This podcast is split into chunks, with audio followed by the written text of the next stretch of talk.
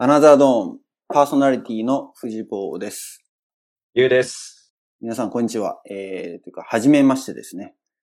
今回は、えー、初めてこのポッドキャストを聞く人に向けて、このアナザードーンというポッドキャストは、まあ、何者なのかと、あと、僕たち二人が誰なのか、何者なのかっていうのをちょっとまあ、簡単に紹介をするための、まあ、エピソード0という位置づけでやっていきたいなと。やっていきましょやっていきましょう。う。ね、まあ、はい初めて、ポッドキャストを今までやったことなんて、常にまあ、リスナーの立場だったから、実際まさか自分がやる立場になるとは 思ってなかったけどね。ね、あの、聞くのと話すのは全然違うからねう。ん。で、まあ、このアナザードーンなんですけれども、一応ラボの、まあ、カレッジメイトを、まあ、僕ら二人、大学生の頃やっていたので、えー、まあ、それに関する話題をね、中心にっていうのと、あとまあ、実際に今、現役でカレッジメイトをやってる、まあ、大学生の皆さんに、まあ、聞いていただけたらなっていうのが一番ちょっとメインに思っていて、現役と OB、OG とのコミュニケーションの架け橋になったりとか、あとはまあ僕たちがもう社会人になって、ラボで経験したこと、カレッジメイトで経験したことっていうのが、どういうふうにこう生きてるのかっていう話をしたりとかですね。まあそういった形で、今の、主に今のカレッジメイトの皆さんに何かこう、僕たちからアウトプットできる、カレッジメイトにとってのインプットになるような、そういうポッドキャストを目指していきたいなというふうに思っています。まあ、このポッドキャストをラボってのを知ってて聞いてる人と、でないで聞いてる人と、二通りいると思うんですけど、まあ、基本的に、まあ、僕たち今は、あのカレッジメイトが何ぞや、ラボって何ぞやっていうのもある程度知ってる人がリスナーだと思って、まあ、念頭に置いて話をしていくので、まあ、だけど、まあ、話の内容は別に、ラボとかカレジメイトとか全然関係ない人でも楽しめるような内容になれたらいいな、というふうに思ってます。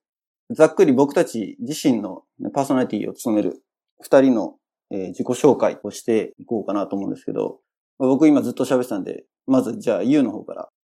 自己紹介、終わりました。はい。じゃあ自己紹介をします。えー、大月雄一郎です。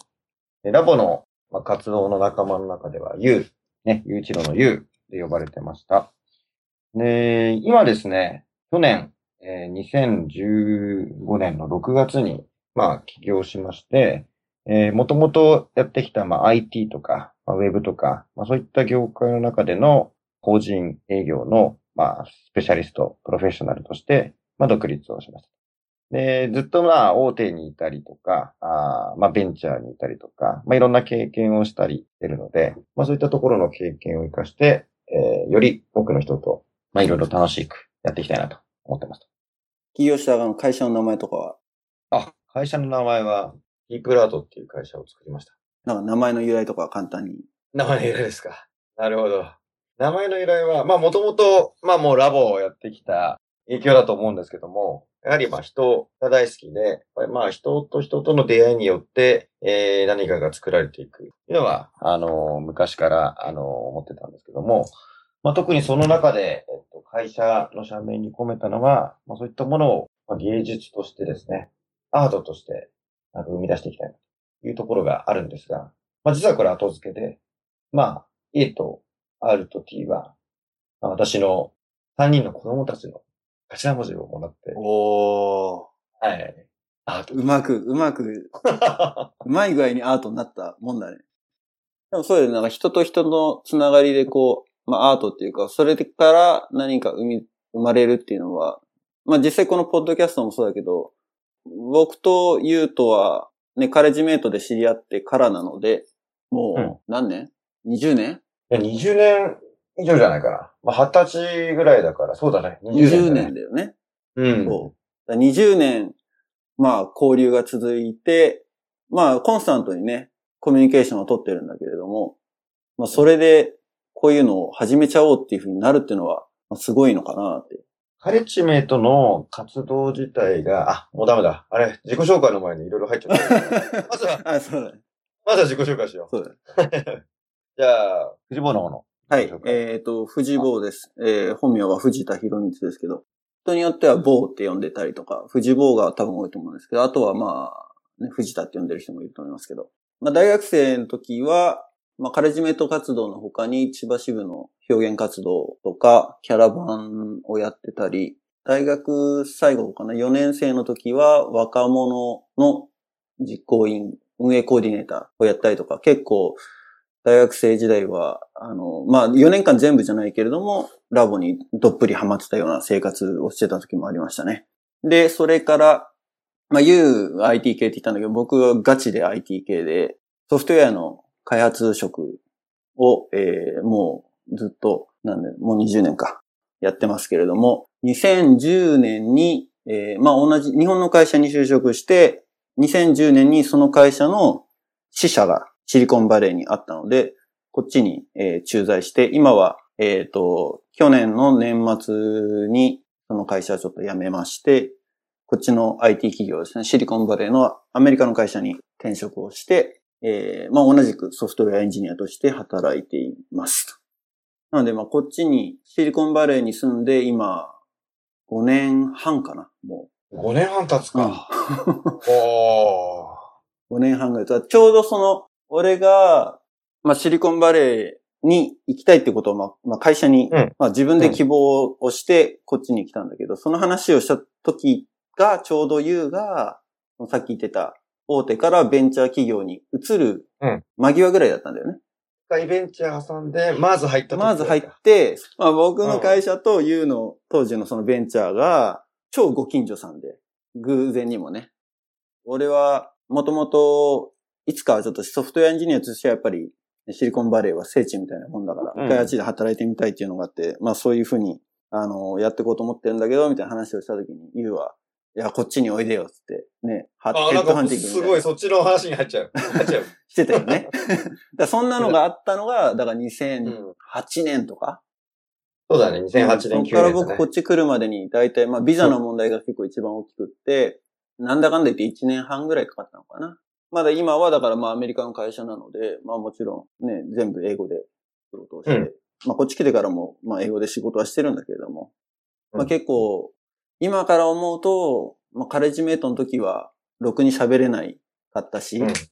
まあ僕ら、カレッジメイト当時やってた時ね、唯一の理系だったんだよね。確か。唯一でもないけど、ね、僕ら二人だけが理系で他の人みんな文系みたいな。そうなんですよ。感じで、まあ、この理系二人は結構まあ、英語はできない二人みたいなところもあったしね。そう、まあ、それがだからまあ、今、思えば、まさか海外で働くことになるとはなとは、ね、うん、想像も当時はしてなかったけれども。まあわかんないもんですね。20年前ね。うん。うん。そういう意味であの頃、あれですよ。生まれた子たちですよ。今の現役。おおそうか。そうか。1997年とかか。1997年前後まあ、20世紀生まれか、21世紀生まれかみたいな、そういう教科が今あるわけね。まあ、なんか、そう、あ、もう平成生まれが社会人になったかみたいな、もう相当昔の話だよね。うん。この昔。今、平成何年？そこわかんねえんだ、実は。26。に、20、あ、26そうだよ、え？28。28。大丈夫ですか？?28 年。そうだよね。だから、平成生まれの人たちと、昭和生まれの人たちのバウンダリー、なんだ、教会か。うん。教会と、20世紀生まれの人と、21世紀生まれの人の教会ってのだけでも10歳ぐらい離れてるってこと？そういう意味では、やっぱりこの、ご自身のこのポッドキャストを通して、例えばまあ現役のメンバーとか、まあその間にもね、カレッジメイトってたくさんいらっしゃったと思うんですけど、そういう人たちと、なんかね、交流が広がっていったら楽しいなっていう。うん。うん、思ってます。なんで、何年後にはこうなってるなんてもうやっぱり想像できない世界にいると思うので、うん、例えばね、そういう同じような、あの、フィールドを経験してきた先代というか、まあ、僕らで言ってもやっぱり先輩もいるわけだし、うん、うん、そういった人たちの、やっぱり当時の活動とか、どういう思いをや、ね、思ってやってたかとか、逆にじゃあ今の彼氏の考え方とかね、こういうことやってるんですよ。混ざり合うとまた、なんか面白いものが生まれるんじゃないかなっていうのは、結構期待してるところです。そうだよね。ら僕らが現役でやってた頃が、第14期とかから第18期ぐらいだったから、うん、第1期のカレッジメイト、本当、カレッジメイト創立した人たちから見た俺らとうん。俺らからい見た今の現役世代とってのは結構同じぐらいのギャップがあるわけだよね。だあれですよ。お父さん、お母さん世代ってことに。そう。あ、そうだよね。まあ、それはそうだ。う。うん。あ実際ね、僕らの同じ世代はもう子供がいて、子供がラボっ子で、うん。で俺の知り合いなんかでも、もう国際交流、ね、うんホームステイ行ってきましたっていうのもいるし、そうね。うん。っうん。て考えると、例えば、うちも今、子供いますけれども、やっぱりね、子供の周り、幼稚園とか行くと、もうあの、ラボっ子がいるわけですよ。うん。まあ、うちの子まだラボっ子入れてないっていう、ちょっと、それは置いといて。そう。で、ラボっ子の、要するにお母さん、ママ友って言ったらいいのかわかんないですけど、うん。から、逆口コミ受けるわけですよね。ラボってこんなにいいよねっていう。あ、いいよね。あそこは乗っかるんだ。そう、もちろん、ラボ大好き。ラボ大好きそうか。そうか、そうか。何回言うけど、ラボ大好き。なので、ただその、やっぱり、いいよねっていう、その、受け取ってるの、どこがいいっていうのを受け取ってんのかなっていうのは、なんか、乗っかったで聞くようにしてて、うんうんうんうん。やっぱりその単なる習い事、うんその、知識をね、いっぱい吸収する場所っていうよりは、なんか自分から表現するとか、なんか自分で考えるとか、まあ、そういうところな、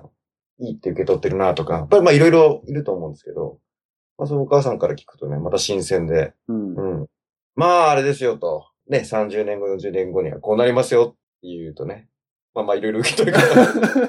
あ 一つの例として。そうだよね。まあ一つの例としてそうだよね。ようには、はい。いきたいなとは思いますけど。うんなので、だからこの展開もね、ひょっとしたら、あのーまあ今、子供をラボに入れます。国際交流、どうしていこうかな？お母さん方も、ひょっとしたらこういうのを聞いて、また、なんか意見もらったら面白いかもしれない、そうだよね広がる気もしますよね。だから実際にもうね、来年国際交流子供が参加するんだけどっていうお母さんが聞いてるかもしれないし、うん。あるいは、その子供が聞いてる、そのラボっ子自身が聞いうんっていうのはもうね、ポッドキャストなんて誰でも聞けるし、うん。それこそ、まあ、中学、今わかんないけど、中学生、高校生でもスマホ持ってるでしょ ?iPhone 持ってます、Android 持ってますだったらば、うん。まあ普通にこのポッドキャストを誰でも何の年齢制限もなく聞けるものだから、うん。まあ、果たして、ね、そんなすごい幅広い年齢を俺らが意識してどこまで話してるかというと、それはかなり、あの、いい加減かもしれないけれども、でも、話の内容によっては、だから、その、これからアメリカに、もしくは、だからその、国際交流でうん。海外に飛び立っていく子供たちに何かヒントだったり、勇気だったり、そういったものが与えられるかもしれないし、あるいはそのお母さんたち、親御さんたちが何かこう、大丈夫かしらって心配してるものに関してなんか、アドバイスはできないけれども、ある程度こう、なんていうのかな。人によってね、十人十色かもしれないけれども、そういったことを聞いて、僕らの経験とか、あとはもしくはゲストで来た人の経験とかを聞いて、なんかイメージが湧きやすくなったりとか、安心したりとかっていうのはあるかもしれないね。だ多分もう、あの、これだけね、世の中、やっぱり情報溢れてるし、変化も激しいんで、なんかもう、これが答えですよってなかなかね、うん。ない中では、まあいろんな、まあケーススタディ、ケースを見ながら、うん。まあどう考えるか、どう受け取るかっ結構大事になってくると思うんで、まあそれはね、一つ、情報をここから発信することによって、うん。そういうのが集まってくると僕らにとってもね、これ刺激になるので、まあそこは期待したいところですね。うん。ださっきほら、ユウが言ってたけど、20年後こういう姿になりますよっていうのはあくまであね、一つの例であるし、あとはだ、ラボをやってたことによって、あるいはカリジメント活動をやってたことによって、得られたものは何なのか、成長につながったものは何なのか、っていうのは、うん本当それぞれが経験してきたバックグラウンドによっても違うし、経験してきた活動によっても違うし、それぞれの感じ方もやっぱ違うじゃない。で一概に、ね、コミュニケーション能力がすごく上がりますよとも言えないし、英語のね、力がすごいつきますよって、人によってはそうかもしれないけれども。ね英語は全然ダメだけど、でもうんリーダーシップとか、うん。あとはグループワークとか、うん。そういうのがすごく伸びた、もしくは開花したとかね。ラボをやってたことで、今までなんかそういう場がやっぱ与えられないと人の能力っていうのはやっぱ発揮できないっていうのが多いから、そういう場があったことでそういう能力が伸びましたっていう子もいるだろうしね。まあ結構そういう意味では、まあ、我々の周りにも、まあ、いろんなメンバー、ね、ラボを経験してきたいろんなメンバーがいるので、例えばこの人がラボでこういうものを受け取って、ここを伸ばして、こうなりましたとか、やっぱいろんなケースが見れるよね。うん。でそれはもう僕らもわからないから、うんそんなことを、まあ、実際のところ、ね、ラボ卒業してから、久しぶりに会ったりすると、うん。まあ、世間話だったりとか、今までどうしてたとかっていう話はメインになるけど、うんそういう話実際掘り下げるってことはまずないもんね。なかなかね。なかなかないし、うん。うん。まあ、ただ非常に面白いのが、あのまあ、最近 Facebook を通して、ね、やっぱりみんな情報何やってんのかなって見たり、まあ、いろんな活動してるなっていうのがある中で、結構やっぱりラボをやってたメンバーとのつながりって今も結構深く僕はいろんな人とつながってて、そうね。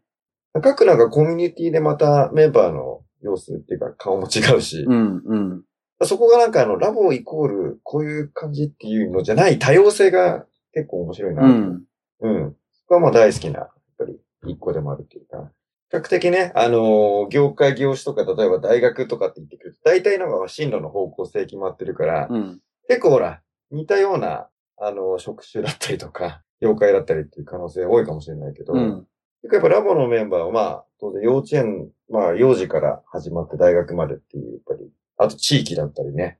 あの、まあ、当然、交流先だと国越えてるけども、やっぱりその多様性があるので、うん。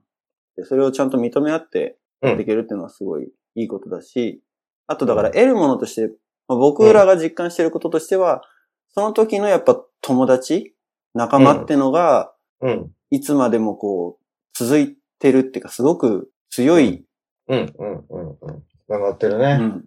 うん。話がちょっと拡散してしまったけれども、まあ、このポッドキャストをね、始めようと思ったきっかけというか、あの、まあ、カレッジメイトの活動終わって、まあ、社会人になって、何度か、その、OB として、例えば決断式の後のね、打ち上げに行ったりとかって、してたじゃない、数年かな？そうだね。今もそれがある、そういう流れが今もあるのかどうかわからないけれども、ででも、、やっぱ5年とか、それ以上経っちゃった、それより上の人ってやっぱなかなか来なくって、現役から見たときに、うん、来るね、OB の人たちっていうのはせいぜいまあ、卒業して5年ぐらい、あの、それ以上になっちゃったらやっぱ忙しくってと、あとは情報が回ってこないからっていうのもあるんだろうけれども、当時僕らがカレッジやってたときに、OB がその、ね、打ち上げとかに来て、してくれる話っていうのはすごくなんか、新鮮だったし、うん、すごいなんか勉強になることが多かったじゃない。うん、だからまあそういうようなフィードバックをちょっと、まあこういった形で、なんか何かしらの形でできないかなっていうのが最初の思いつき。で、まあ、ポッドキャストって、ね、もう僕も自分がポッドキャスト何何本か聞いてたりとかしてるんで、あ、これ使ってなんか実際、ね、まだ見たこともない顔も知らないうん。現役のカレッジメイトだけれども、化学反応みたいなのを起こせたら面白いんじゃないかなっていうのがきっかけ。なるほど。で、まあ、雄一郎に声をかけて、やろうよ。うん。まあ今こ、それでここに至ってるわけですね。俺が日本にいるから、元気ところに行っちゃうっていうのも手だけどね。そこはいろいろ今後も展開をうん。検討していきましょうと。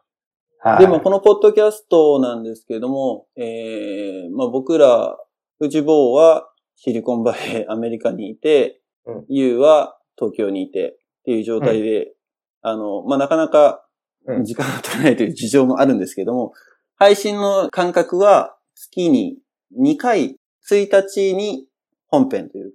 で、15日に、まあその本編の後の、まあちょっと雑談みたいなね、うんエピローグ、まあ、15日に配信する予定でいます。で、4月の1日が、えー最初のエピソード1ちょっとまあの、えー配信予定なので、えーぜひ楽しみに待っててください。